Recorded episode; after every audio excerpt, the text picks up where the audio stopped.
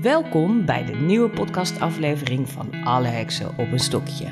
Vandaag praten we met Margje Theeuwen. Margje heeft op hoog niveau gehockeyd en, als je haar verder zou willen omschrijven, zou je haar kunstenares, architect, alchemist en schrijfster kunnen noemen. Zelf wil ze liever niet in een hokje geplaatst worden.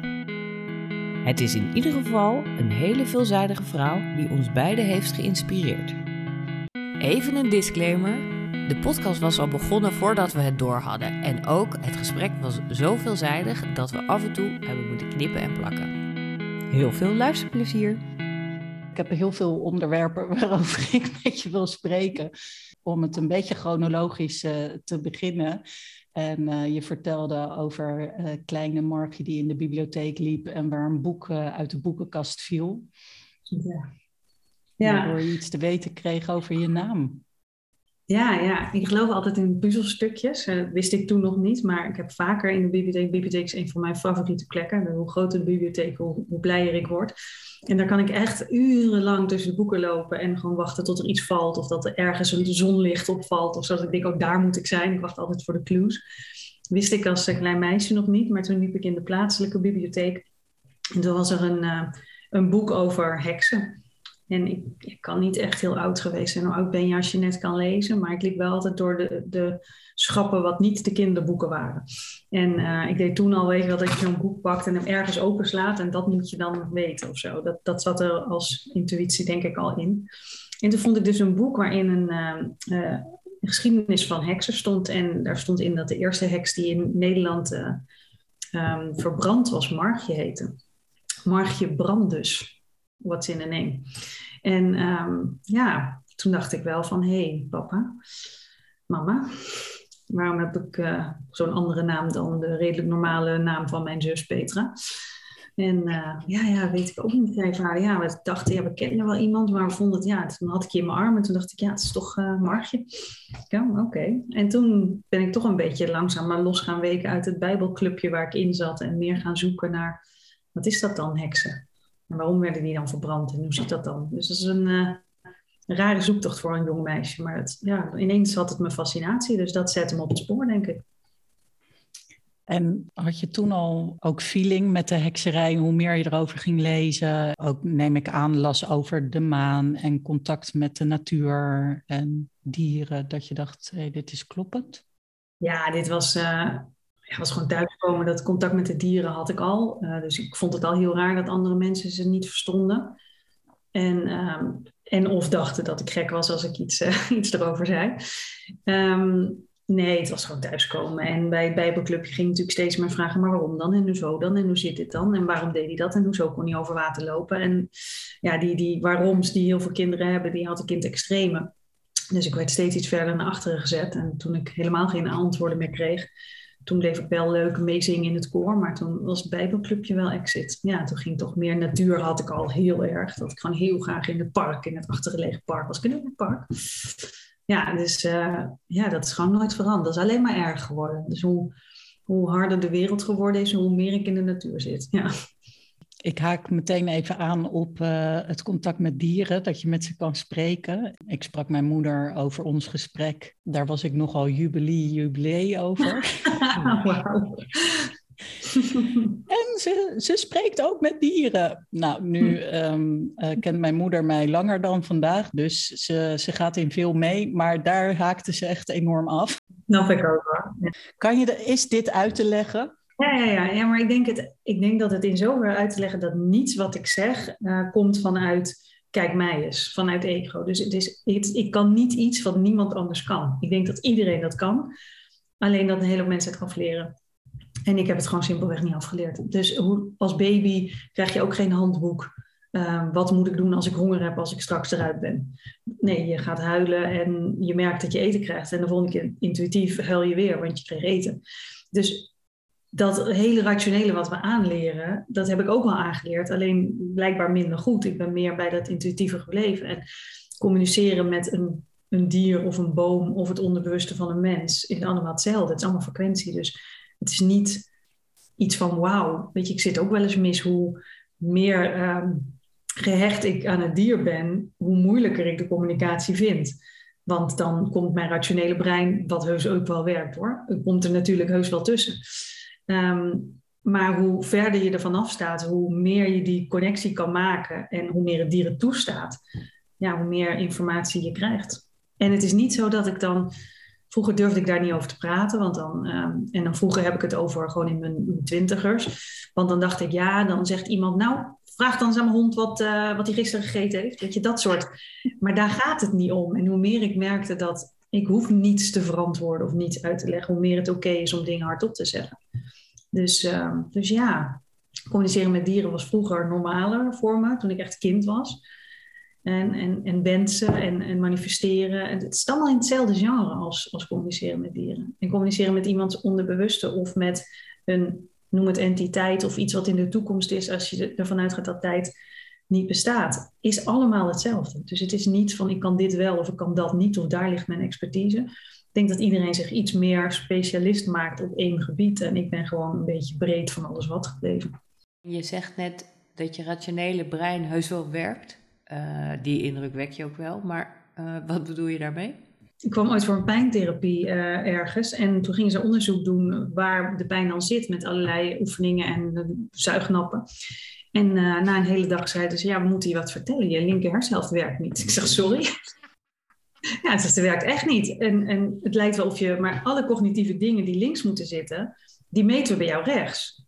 Dus heb je ooit een klap je hoofd gehad? Ik zei, ja, wel meer, maar niet dat ik me kan herinneren dat het zo desastreus was. Maar blijkbaar heb ik dus andere linkjes gemaakt.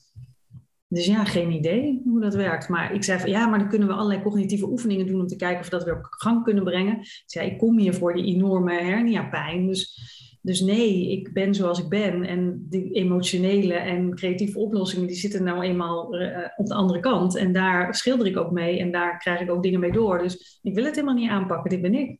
Dus dan heb ik het maar zo gelaten. Maar geen idee uh, hoe erg het is. Um, als we het nou over de dieren dan hebben. Um, ja, denk ik aan het moment dat wij elkaar voor het eerst zagen. Ik denk dat we 30 seconden online waren ongeveer. En toen liet jij de foto van Wicca zien. Toen zat ik te snotteren. Ja, volgens mij was het mijn, uh, mijn opening op Zoom. Dus volgens mij snotter je er al toen ik eenmaal mijn camera aanzette. Oh, sorry, ik moet even bijkomen. Toen dacht ik, oh, nou, ik heb nog niks gezegd. Ja, ja Wicca is echt uh, een hele, hele, hele bijzondere uh, hond. Die, die mijn leven indenderde en uh, mij heel veel geleerd heeft. En uh, nou ja, wat ik zeg, ik ben een boek aan het schrijven, dus ik zocht de rode draad. En een van de rode draden is misschien wel mijn leven met hem en alles wat ik met hem meegemaakt heb. Maar um, pas toen ik hem verloor, ja, nu is hij gewoon. Toen was er natuurlijk eerst heel lang grief, hoe zeg je dat, rouw. Echt uh, rauwe rouw, echt schreeuwende rouw. Um, nou ja, en natuurlijk bijkomende uh, hartproblemen, waarvan ik denk dat die gewoon gebroken was.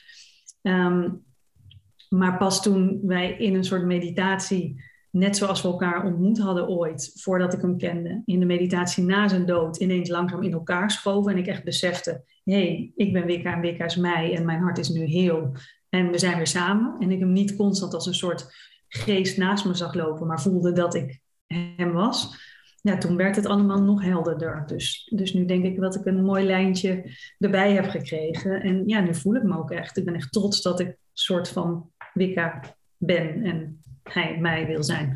Dus uh, hij helpt me wel een beetje aan gene zijde, ja. Dus nu is het een mooie herinnering in plaats van een rauw, pijnlijk randje. Die, zit die pijn daar, is die er ook nog um, lijfelijk aan het niet, niet kunnen aaien? Of kan je dat met, even, je nieuwe hond heet Pablo, ja, is ook een witte herder opgevoed door Wicca, dus die heeft definitely wat trekjes van hem.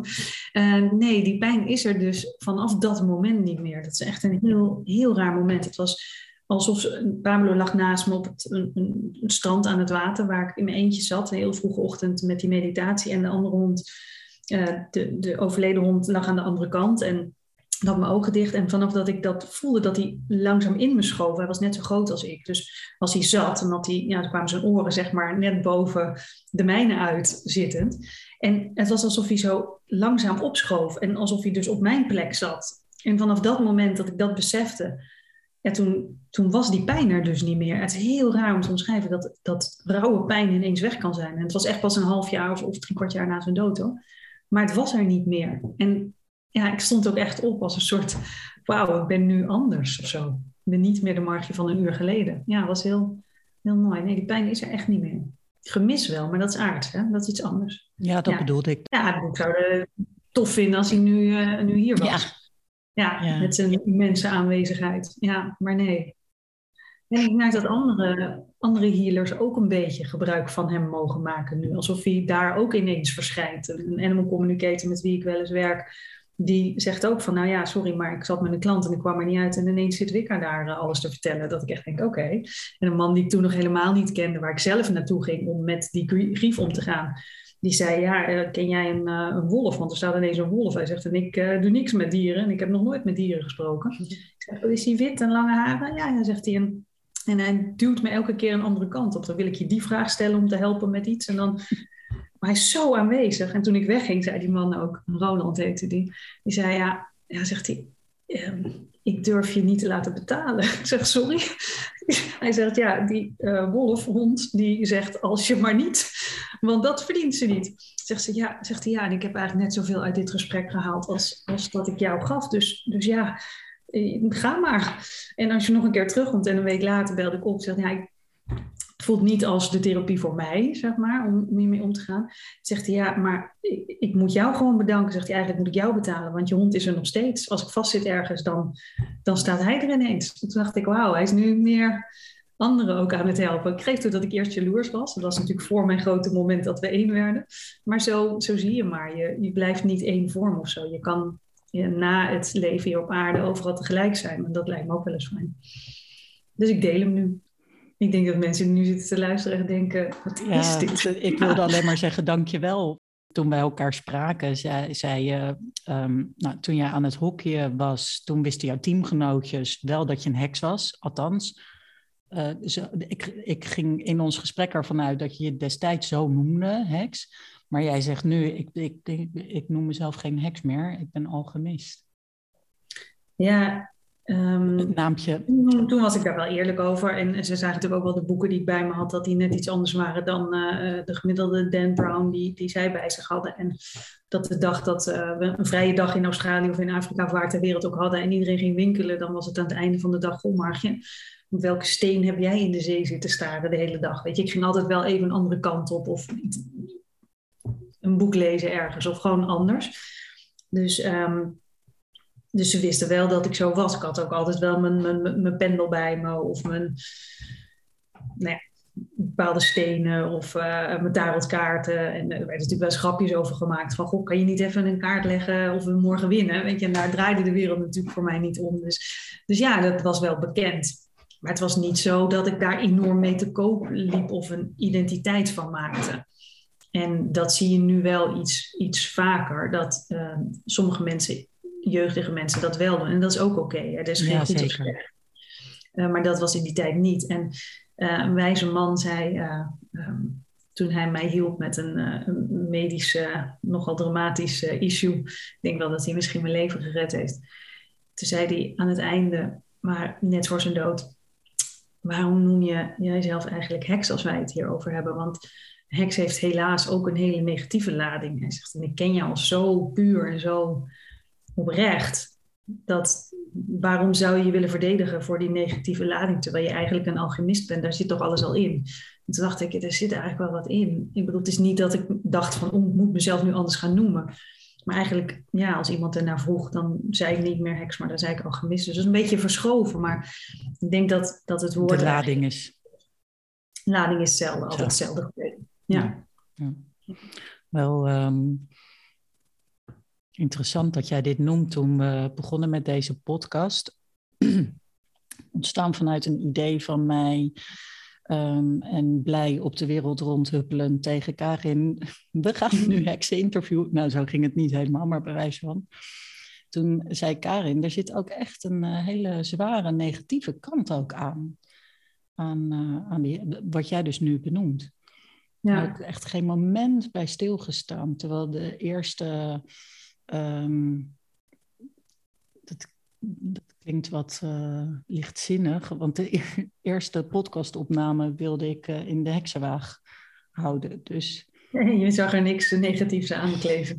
Nee, dat is best knap. Ja.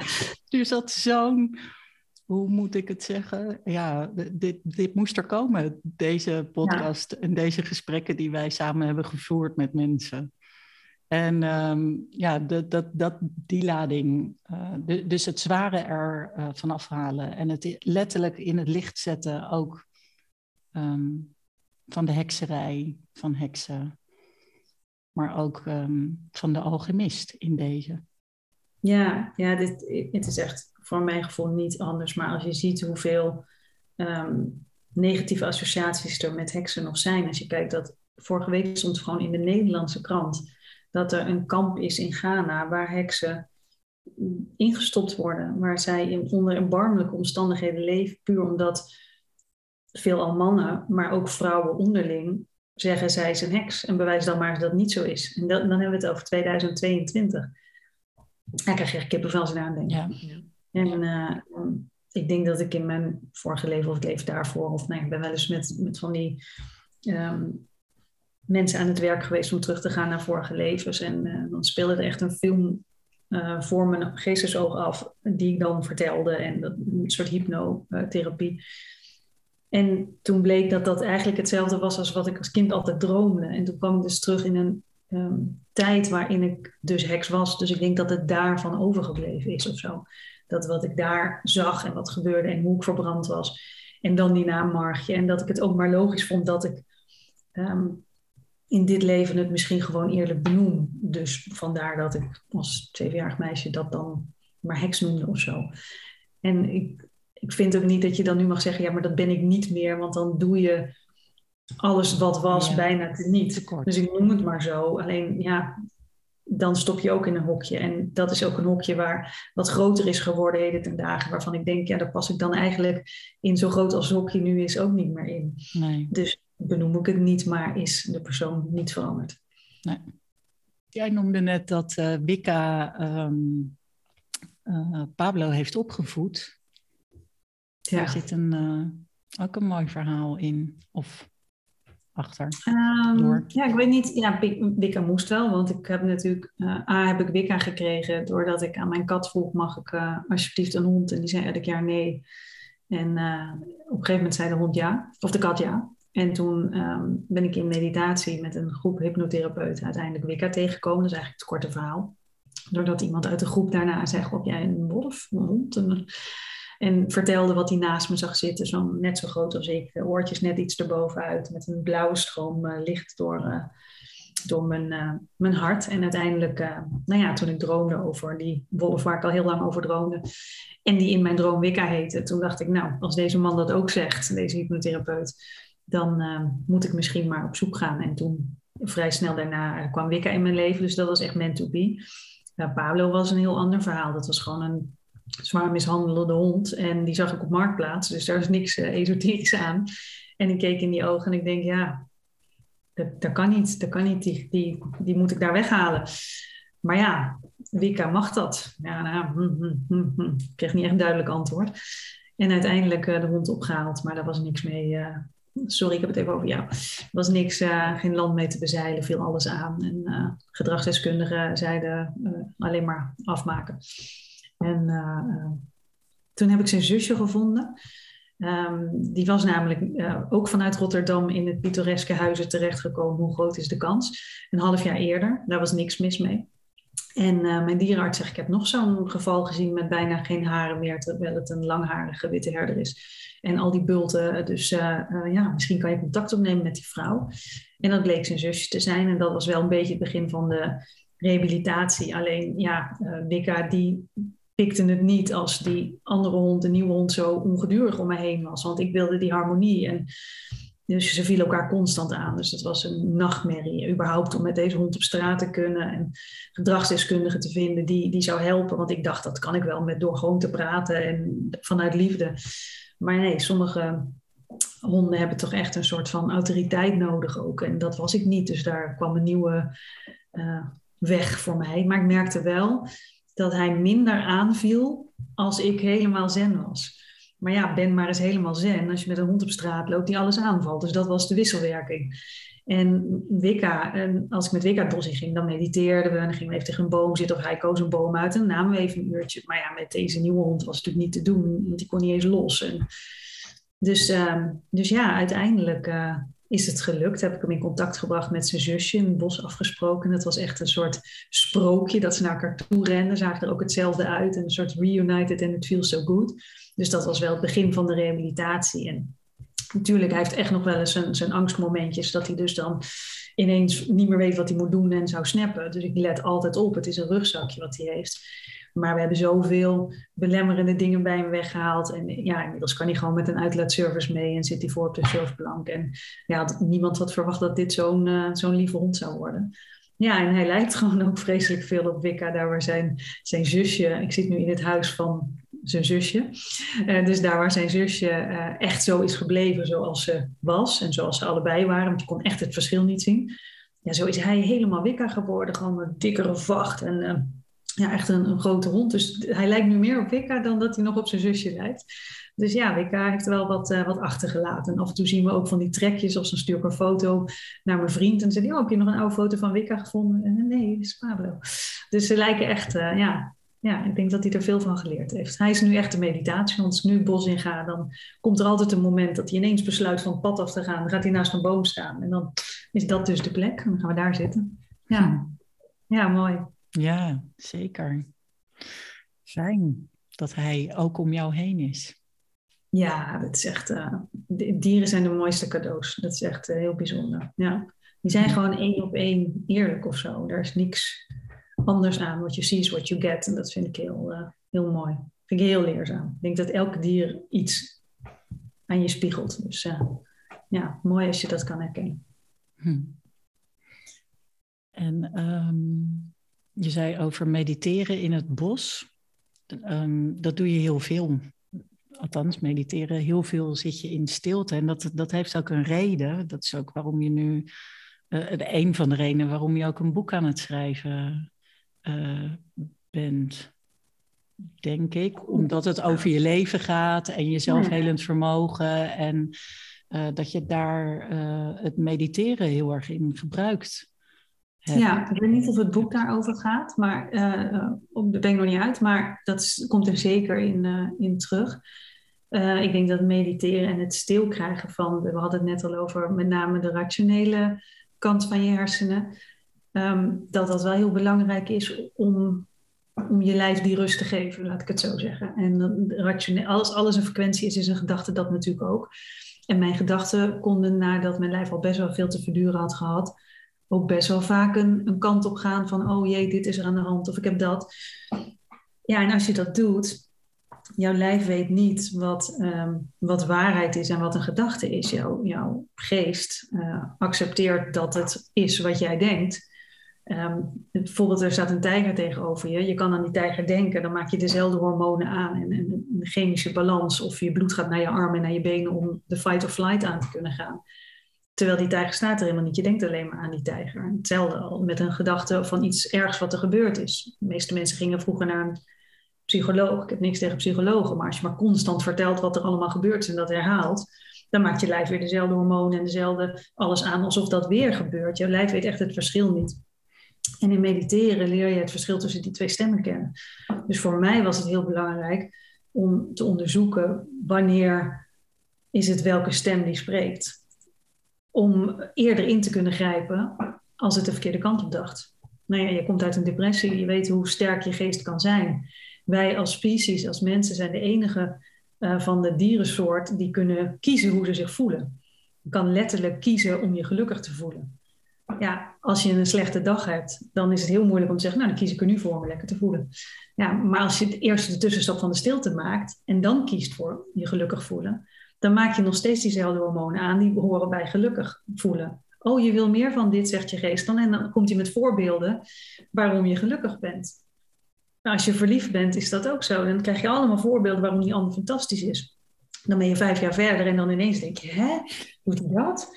Maar dat, ja, dat, dat zie je niet op het moment dat je op die roze wolk zit. Nou, daar kan je dus ook voor kiezen. En dat is iets waarmee je ja, daar moet je eerst bekend mee worden. En dat werkt volgens mij door eerst stil te worden, zodat je de twee verschillende stemmen kan herkennen. Ja, dus vandaar misschien de meditatie. Ja. En ehm, wil je dit andere mensen ook ja, leren? Klinkt altijd, nou ja.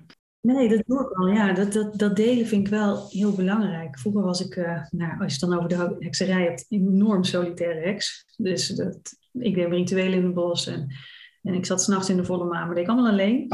En bij dit soort dingen denk ik, ja, het is asociaal als je dingen ondervindt die voor jou kunnen werken en je er dan niemand mee helpt. Ik ben alleen gewend dat, uh, met name toen ik nog kunstenaar was, degene die het schilderij wilde kopen, daar had ik het voor gemaakt. En dan, die, die viel ineens. En ik, oh, hoe kan je dat geschilderd hebben? En wist je dat het me dat overkomen was? Ook in opdracht, met die kleuren die zij wilde. Dat was een kwestie van intunen in iemand die je nog niet kende. Maar er kwamen ook heel vaak uh, mensen ineens uh, spontaan in mijn atelier die helemaal niet voor een schilderij kwamen, maar blijkbaar even iets hun hart moesten luchten, waar, waar ik blijkbaar dacht, oh, dit is er weer zo een, dus mijn werkdag is weer voorbij, ik ben weer de therapeut. En nou ja, of ik moest even mijn hand op een knie leggen, of nou ja, en dat werd op een gegeven moment mijn, mijn slechts betaalde bijbaan, noem ik het maar. Maar dan kon ik echt van mijn zeven dagen, drie dagen met mensen bezig geweest zijn. En en vier dagen aan het werk. En dan kwam ik thuis en nou, was weer zo'n dag. Tot er echt mensen op een gegeven moment met een rolstoel binnenkwamen. En ja, maar ik heb van jou gehoord. En dat ik echt dacht, ja, maar Want ik heb er eigenlijk nooit, nooit mijn werk van gemaakt. Maar nu merk ik wel, ja, wat je dan eenmaal geleerd hebt, als het voor jou zo gewerkt heeft, deel het dan. Dus ik heb nu wel uh, of een emotiecode uh, gepland staan met, met mensen in mijn agenda, of iemand die ik wat vaster doe, die heel depressief was, die ik gewoon leer hoe werkt het in de hersenen. En eigenlijk mijn intuïtie gebruiken als, hé, hey, wacht even, nu kan ik je wel laten vertellen wat er de week gebeurt, maar nu moeten we even stoppen en doen we een kleine meditatie. En nu haal ik iets weg uit je verleden met toestemming van jouw onderbewuste, omdat je daarna weer iets verder kan. En op die manier iemand terugbegeleidt naar, nou ja, dat hij nu een vrij gelukkige uh, man is en, uh, en geen medicijnen meer gebruikt. Dus dat vind ik ook heel mooi. Dus ik deel het al wel. Uh, nog even, je hebt het net over je slechts betaalde bijbaan. Had je dan nooit financiële stress? Ik heb me nooit gemaakt om dat soort dingen. Om, dat zou heel logisch zijn, ook toen ik uiteindelijk in mijn eentje met Wicca in Amsterdam kwam, met Wicca en de kat Jovi. Dat ik echt dacht, ja, maar hoe moet ik nu mijn huur betalen? Wat staat er eigenlijk op mijn, mijn, mijn bedrijf, de kunstenaar, zeg maar. Oh, daar staat eigenlijk best wat op. Ik had het gewoon niet door. Ik had alleen door als ik niet kon pinnen. Maar nu had ik door dat ik dus toch een flatje kon huren. Of, weet je, ik heb me nooit druk gemaakt. En ook in tijden dat het heel zwaar was. Dat ik blijkbaar minder geld had. En Wicca geopereerd moest worden. Ik weet nog dat ik letterlijk voor de deur bij de um, stond, uh, die gezegd had dat hij een knieoperatie moest en snel. Dat ik uh, buiten stond bij de auto en dacht, oh, ga ik dit doen? En dat er iemand belt en zegt, dat, um, dat schilderij van 2 bij 2 meter, hè? hoe duur is dat? En ik kijk echt op die factuur van die, uh, van die knieoperatie. Ik zeg 2300 euro. Nou, zegt hij, kom ik hem vandaag halen. Oké. En dat is echt letterlijk dat vond ik dus niet raar. Een heleboel mensen zeggen, oh, bijzonder. En ik had, nee, dit is het universum die voor me zorgt. En daar heb ik altijd op vertrouwd. Pas toen ik wat zieker werd en lang de ziekte van Lyme gehad. En zo zijn er erg veel uh, vier hernia's in mijn nek, weet je, uitval. En dat, je, dat ik niet meer op mijn fysieke lijf kon vertrouwen. Toen kwam er een soort dissonantie tussen het vertrouwen in het universum en, um, ja, en mezelf of mijn fysieke lijf toen lukte het me dus minder daar helemaal op te vertrouwen. Alsof het universum altijd voor je zorgt. Toen begon ik een nieuw pad van een zoektocht van nee, wacht even. Misschien zorgt het universum helemaal niet voor me. Die twijfel, ja, die zorgde ervoor dat die flow even weg was. En dat weer hervinden, ja, dat was wel een van de belangrijkste lessen of zo. Ja. En hoe heb je, kan je dat vertellen? Hoe heb je die hervonden? Want je hebt jezelf geheeld. Heb je al ja, dat vind ik ook zo'n groot woord. Ik weet niet of je jezelf heelt. Er zijn allemaal wandelende bergen frequentie, maar inderdaad, er, was vaak iets met mijn lijf. En dat zou ongetwijfeld een van de punten zijn die ik hier te doen heb uh, op aarde. Um, erachter komen hoe je daarmee om moet gaan en ook hoe je um, misschien zonder direct in te grijpen of te snijden um, kan zorgen dat je lijf zichzelf kan herstellen zo had ik vier hernia's in mijn nek. En die arts zei letterlijk, of ik ga je morgen opereren of je zit overmorgen in een rolstoel. Nou, dat, dat is een diagnose. Toen hoefde ik niet alleen maar aan de hernia's te werken. Ik moest ook aan mijn geest werken om die diagnose te onhoren. Want als je hem hoort, kan je niet meer onhoren. Dat is heel naar. Het is toch een witte jas die dat zegt. En ik denk dat een hele hoop mensen daar last van hebben. Terwijl het is hartstikke goed dat hij het zegt, want de second opinion zei het ook. Alleen mijn stemmetje zei nee, want als hij je ruggenmerg snijdt, ben je sowieso uh, in de rolstoel. Dus, en dat stemmetje is gewoon voor mij altijd heilig. Die is gewoon, gelukkig kende ik die al vrij jong. En um, jouw vraag hoe ben je daar uitgekomen is dat stemmetje weer vinden. Dus als je uh, in die stilte niet meer het verschil tussen die twee stemmetjes kan vinden, dan moet je langer stil worden, zodat je uh, de stemmetjes weer kan, kan scheiden. Maar in tijden van crisis was het wel altijd duidelijk welk stemmetje de boventoon voerde. En die hernia's was er wel één die ik toen inderdaad niet gedaan heb, maar gewoon een arts gevonden heb. Die zei: Oké, ik ga mee in wat jij zegt, maar zorg dat je nooit meer dan 12 uur bij een ziekenhuis vandaan bent. Weet je, dat als je hond ineens trekt of je struikelt en het schiet fout, dan moet je wel binnen 12 uur geopereerd zijn om die functies te behouden. Maar toen zat ik letterlijk in een, uh, toen ben ik zelfs in een bejaardentehuis uh, yoga gaan doen. Waar gewoon al die vrouwen met kunstgebied waren voornamelijk vrouwen, ook een paar mannen. En die zaten allemaal op een matje en ik zat dan op een stoel, want ik kon nog niet op een matje zitten. En dan moesten we bewegen en nou, dat deed mijn rechterarm niet. En dat hij het op een gegeven moment na een jaar wel deed en iedereen, ja, hij doet het. en dat was heel fijn, maar het was wel een hele lange, moeilijke weg. En hou dan maar vertrouwen. En, en daarna kwam reuma en jichtaanvallen en ja, toen moest ik dus meer over voedsel weten. Want dat was denk ik de achterliggende gedachte. Hoe zit dat dan? Wat eet ik eigenlijk? Ja, ik kan wel die pillen nemen tegen jicht of die spuiten. Natuurlijk, toen ik acuut in het ziekenhuis kwam, dacht ik ook van doe er iets aan, zet er iets in, want dit is niet te doen, deze pijn. Tot ik ging lezen en me ging verdiepen. En dacht, wacht even, purine en jicht. Nee, maar in heel veel dingen die ik eet zit purine in, erwten in.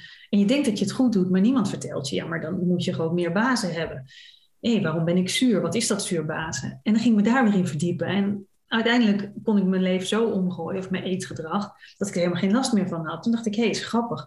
Dus ik voel me nu beter dan, dan toen ik nog hockeyde, toen ik altijd ineens een dikke voet had. Of waarom heeft niemand me dat verteld? En zo waren er heel veel dingen die ik zelf uitzocht. Maar ik ging ze pas uitzoeken nadat er iets fysieks mis was. Dus dacht ik, hé, hey, die fysieke uh, component zorgt ervoor dat ik iets uitzoek misschien is dat de weg van het universum om te vertellen, je moet die kant op. Maar ja, goed, toen kwam het volgende en het kwam een tumor en die moest ook weg. En, en nou ja, ik uh, ben nu de tijdslijn aan het maken voor mijn boek, dus er ligt daar een heel rijtje. Dacht ik, jezus, my god, heb ik dat allemaal gehad? Uh, de, mijn hart uh, die geopereerd moest worden nadat de hond doodging. De, ja, dat noemde je net ook wel even, want daar, daar, je noemt het nu van um, hè, mijn hart. Oh. Zei je al van uh, mijn hart, maar dat was gebroken. Dat noemde je even tussen, tussen neus en lippen door. En dat is vrij logisch. Als, als, het, als de hond des hondes, of hoe je wil, overlijdt, dat, je, dat je hart breekt. Maar toen kwam je dus wel in het ziekenhuis terecht. Ook weer met een mededeling. De hond nam altijd alles van me over, deze Wicca. Dus die heeft helemaal geen makkelijk leven gehad. Toen ik Lyme had, had hij Lyme. Um, toen ik die hernia's had, kreeg hij hernia's op een plaats waar een hond geen hernia had, namelijk boven in zijn nek. Dus die arts zegt, nou, dit, ik nog nooit een hond gezien met hier een hernia. Maar hij nam het voor me over. Dus toen ben ik uiteindelijk met een animal communicator gaan praten. Van luister, ik kan blijkbaar niet aan mijn hond uitleggen dat hij dit niet over moet nemen. Want eh, hij helpt mij er niet mee als ik me ook nog druk om hem maak. Kan je dat aan hem uitleggen? En toen ging ze zitten. En toen zei ze, nou, ik krijg als antwoord, dat bepaal ik lekker zelf wel. ik ben hier op aarde om haar te helpen. En ik denk, ja, maar laat hem dan 10% minder helpen, want daar helpt hij me ook mee. Nee, dat is echt zo zoals ik hem ken. Dus, maar goed, toen de hond eenmaal doodging, toen heb ik hem eigenlijk een jaar verzorgd. Dus was een jaar dat ik niet meer weg kon. Uh, want hij raakte echt in paniek als ik wegging. Dus we waren al beneden gaan slapen. Maar er moest gewoon altijd iemand zijn. Want anders ging je tegen de deur springen enzovoort. Wat hij allemaal niet meer kon met zijn kapotte benen. En ik had al een heel jasje voor hem gemaakt om de, de, de wonden op zijn poten... Uh, Um, om minder daarop te liggen. En, dus, maar het was eigenlijk een heel moeilijk jaar, maar ik wilde hem dat gewoon gunnen. Tot het moment dat hij zei, tot hier en niet verder en nu wil ik dood. Maar goed, dat kwam niet. Dus zolang dat niet kwam, ja, kon ik eigenlijk niet weg. Maar toen dat moment wel kwam, ja, toen kwam die rauwe pijn die ik heus wel aan zag komen, omdat ik al een jaar afscheid aan het nemen was. Maar um, ja, die toch blijkbaar zo alles overheersend was, dat ik ineens uh, tijdens een sportlesje uh, daarna eigenlijk naar huis reed. En op de snelweg dacht, er is iets niet goed. Uh, 260 hartslag. Het, is gewoon, kan niet. Ik had mijn, mijn hartslagmeter nog om. Dus ik denk, nou, die is waarschijnlijk kapot. Meteen die coach gebeld. En die zei, ja, nee, dat zal wel kapot zijn. Toch naar de huisarts gegaan. En daar bleken, ik geloof, 365.000 slagen per 24 uur fout te gaan. Dus dat was echt een hele heftige hartritmestoornis. Dan krijg je van die plakkers om voor 24 uur. En zei nee, het is wel spoed, want het kan een van de drie heftige um, hartkwalen zijn. Dus we gaan spoed-MRI's doen enzovoort. Nou, uh, dit zijn de medicijnen, hier de beta-blokkers. En ik, alles in mij zei, ja maar wacht, beta-blokkers. Ik, die niet tegen medicijnen kan, die alles met natuur doet. Het kan niet, het klopt niet, het kan niet. Dus ik probeerde nog van, ja maar dierbare verloren, kan dat het zijn? En nee, nee, dit kan niet door. Het zei maar niet dat het een hond was, want ik denk, ja, dan lachen ze me helemaal uit. Maar gewoon mijn dierbare vriend. Nee, nee, dat kon echt niet. Dus nou ja, second opinion, third opinion. En alle drie zeiden hetzelfde. En toen dacht ik, ja, dan, dan is dit de grootste en hopelijk de laatste keer dat ik echt voor mijn lijf moet gaan zorgen voordat ik deze boodschap snap. Nu moet ik gewoon de stekker uit alles trekken. En, uh, en dat heb ik gedaan en ik heb gewoon niemand meer gezien. Behalve mijn eigen vriend en, uh, en mijn ex uh, hield ik nog op de hoogte. En ehm, af en toe mijn ouders, maar niemand mocht meer langskomen. En ik heb me gewoon een, jaar lang helemaal teruggetrokken. En eigenlijk alleen maar gemediteerd en kwantumfysica gestudeerd. Een beetje een rare combinatie, maar ik wilde ook wetenschappelijk snappen wat kan ik nou in die geest doen? Waar zit de pineal gland? Waarom is dat zo? Waarom kan ik die aanraken en, nieuwe um, stukjes vrijmaken? Hoe zit dat dan? Hoe zit dat buiten mijn lijf? Als mijn hart ziek is, is dan eerst mijn energetisch lichaam ziek? Of ben eerst ik ziek? Nee, eerst is het energetisch lichaam ziek. Maar moet ik het dan ook niet daar helen? Hoe zit dat dan? En wat kan dat met Wicca te maken hebben? En, en kan Wicca me daarbij helpen? Dus dan in meditatie ging ik hem weer opzoeken. En ja, heb ik een jaar gedaan. Toen ben ik ook nog naar een advanced retreat voor Dr. Joe Dispenza gegaan. Vind ik een hele interessante man die gewoon wetenschap en meditatie heel erg aan elkaar uh, connect. Ik was al bekend met zijn werk en uh, uh, daar kreeg ik uiteindelijk een soort healing want dat doe je op elkaar, want je, je leert uh, hoe het werkt uh, door gewoon nou ja, bijna kwantumfysica les te hebben, drie uur lang. En dan vertel je aan je buren wat je geleerd hebt. Want vertellen en herhalen zorgt ervoor dat je een connective in de brain maakt. En dan ga je met z'n allen mediteren. En soms echt gewoon vier uur morgens en drie uur lang. En um, healing is daar onderdeel van, omdat je werkt met energie. En of je nou je handen ophoudt of je denkt het alleen, maar het gaat om de frequentie. En ik werd uitgenodigd, zoals zoveel van de 1500 mensen met wie je mediteert, om daar te liggen. Um, alleen toen ik daar lag, toen, uh, um, en dus vijf mensen om me heen zaten, die zich dan concentreren op jou en niet weten wat jouw issue is. Toen ging mijn hart alle kanten op. Ik denk, ja, ik heb gewoon hartaanval. Dit gaat helemaal fout. Oh, wat heb ik gedaan? Maar ik kon ook niet weg. En nou ja, en uiteindelijk de dokter erbij. Die zei, ja, ga toch maar naar het ziekenhuis, gaan de spuit erin zetten, om het weer rustig te krijgen. En die man begint tegen me te praten en zegt, ik wil nog één ding proberen. En hij kijkt me aan en hij zegt, uh, concentreer je op mijn ogen. En hij begint echt op die manier te praten. En ineens werd mijn hart weer rustig. En toen zei hij, je mag niet meer lopen, je mag geen meer trap lopen, je mag niet meer meedoen met al dit soort dingen. Maar het feit dat je door je rustig te maken je hart hebt geconcentreerd en, en, en rustig gekregen, betekent dat je de sleutel in handen hebt. En dat had ik wel nodig. En toen ik naar huis ging, toen ben ik dat door gaan zetten. Terwijl op een vliegveld zijn, terwijl voor corona, terwijl je net een jaar in isolatie hebt gezeten. is bizar, want het is veel te druk, dus ik kon al die prikkels helemaal niet aan. En ik kwam thuis en toen ben ik nog drie maanden uh, in mezelf gebleven. Onder een steen blijven liggen en alleen maar in het bos en, en thuis. Ja, en toen kwam ik bij uh, de test van de cardioloog die al stond. En die zei, ja, ik weet niet wat er mis is, maar dit hart is niks mis mee. En toen dacht ik, zie je, daar zit het gewoon. Je kan dat zelf. Terwijl als ik een deel had laten wegbranden, wat eigenlijk de bedoeling was, ja, dan, dan dan laat ik een stukje van die intuïtie wegbranden, want die zit ook daar.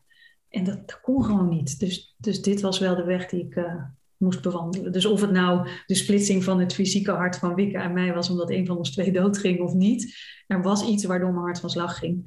En het maakt niet uit wat het was. Maar ja, in dezelfde tijd dat Wicca en ik in elkaar schoven, was het blijkbaar weer heel. In combinatie met alles wat ik daarvan moest leren. Dus ik ben nu wel dankbaar voor wat ik ervan geleerd heb. Terwijl ik zou het niet graag overdoen die tijd. Dat dan weer niet. Nee. Dat in elkaar schuiven van elkaar, was dat dus na je... Um, na. Joe ja. ja. Dus aan het einde van het jaar en net voordat ik naar die, uh, uh, die cardioloog ging. Dus what did the trick? Ik weet het niet, een combinatie van alles.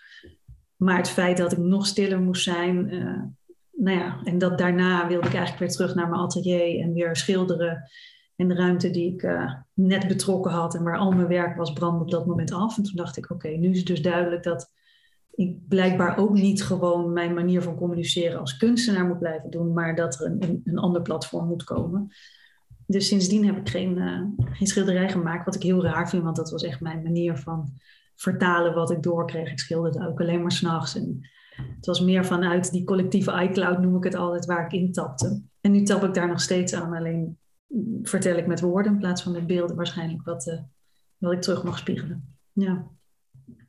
Luisteren naar de puzzelstukjes die soms op je hoofd vallen, noem ik het dan maar. Wij zitten hier in stilte. Ja, ik het. Ik denk, heb ik iets raars gezegd? Nee, nee. nee, niet. Nee, het is... Uh, wow.